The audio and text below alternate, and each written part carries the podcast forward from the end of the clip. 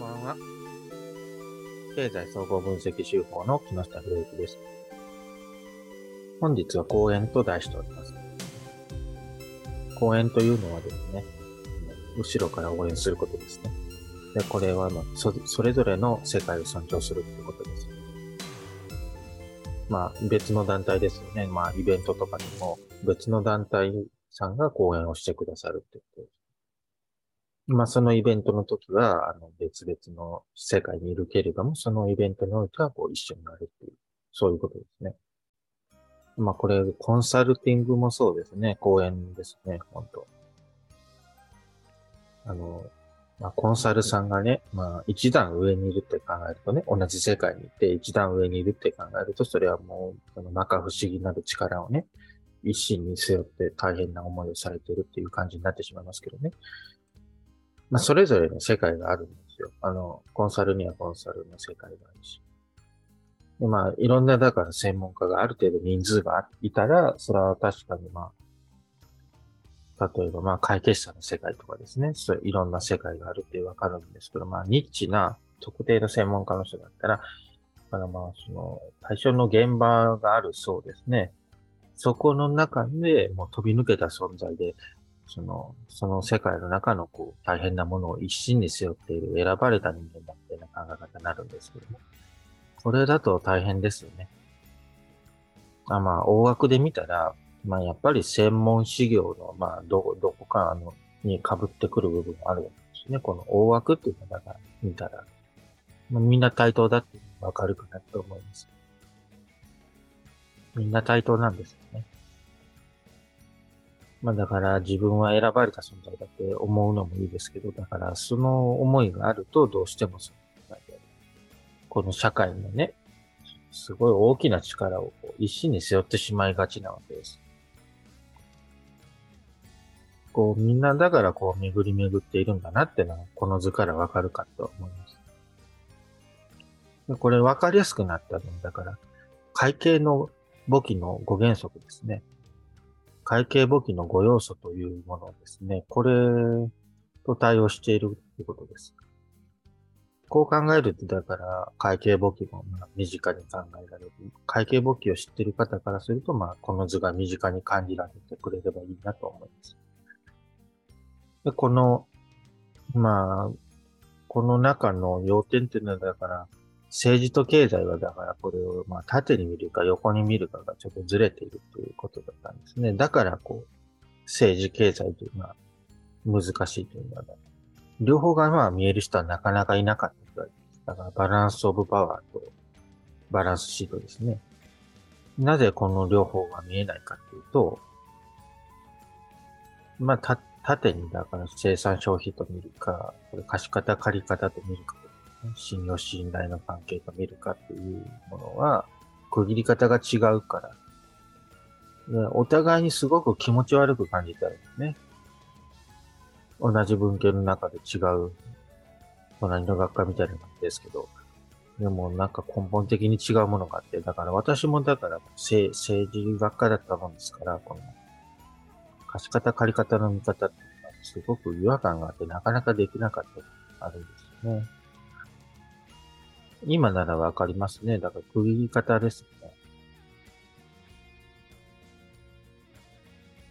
このだから図を見たらだから具体的に描けるっていうのがこの図のいいところなんですね。だから、政治経済の見方だけだったら内容がよくわからないんですが、これだったら内容がわかります。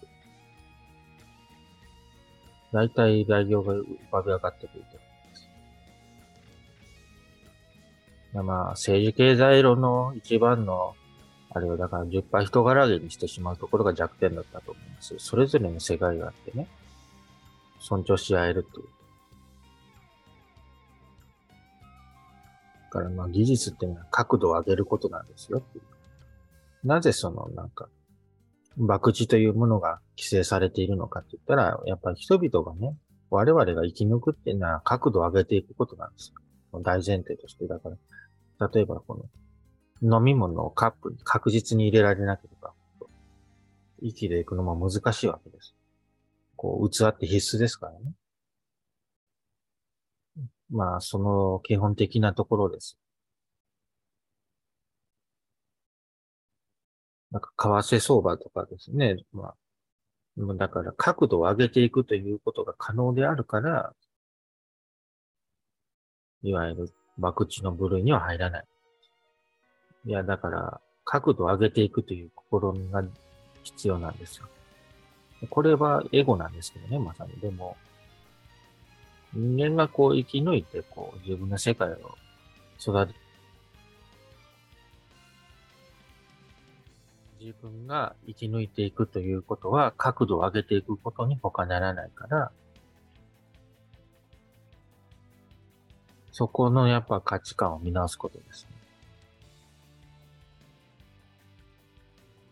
もしその、それが英語に過ぎないと思っている。まあ、本当だから生き抜いていく、いけるってことは、まあ、うんと感謝ししていきましょう。己の世界を育てていくっていうことは、どうしてもやっぱりその違う世界との差異が生まれてくるから、それをお互いに尊重し合えるようになりましょう。これがまあ、公演っていう姿勢なんです。やっぱり。まあ、お互い様だっていうことが分かったらね、この関係性が分かってるから。この、だから、なかなかでもね、このやっぱ直角のズレがあるから、すごくこの世の、だから、かってのリーダーもね、だからかなり、お互いに罵り合ってしまったりとかね、リーダー同士でね。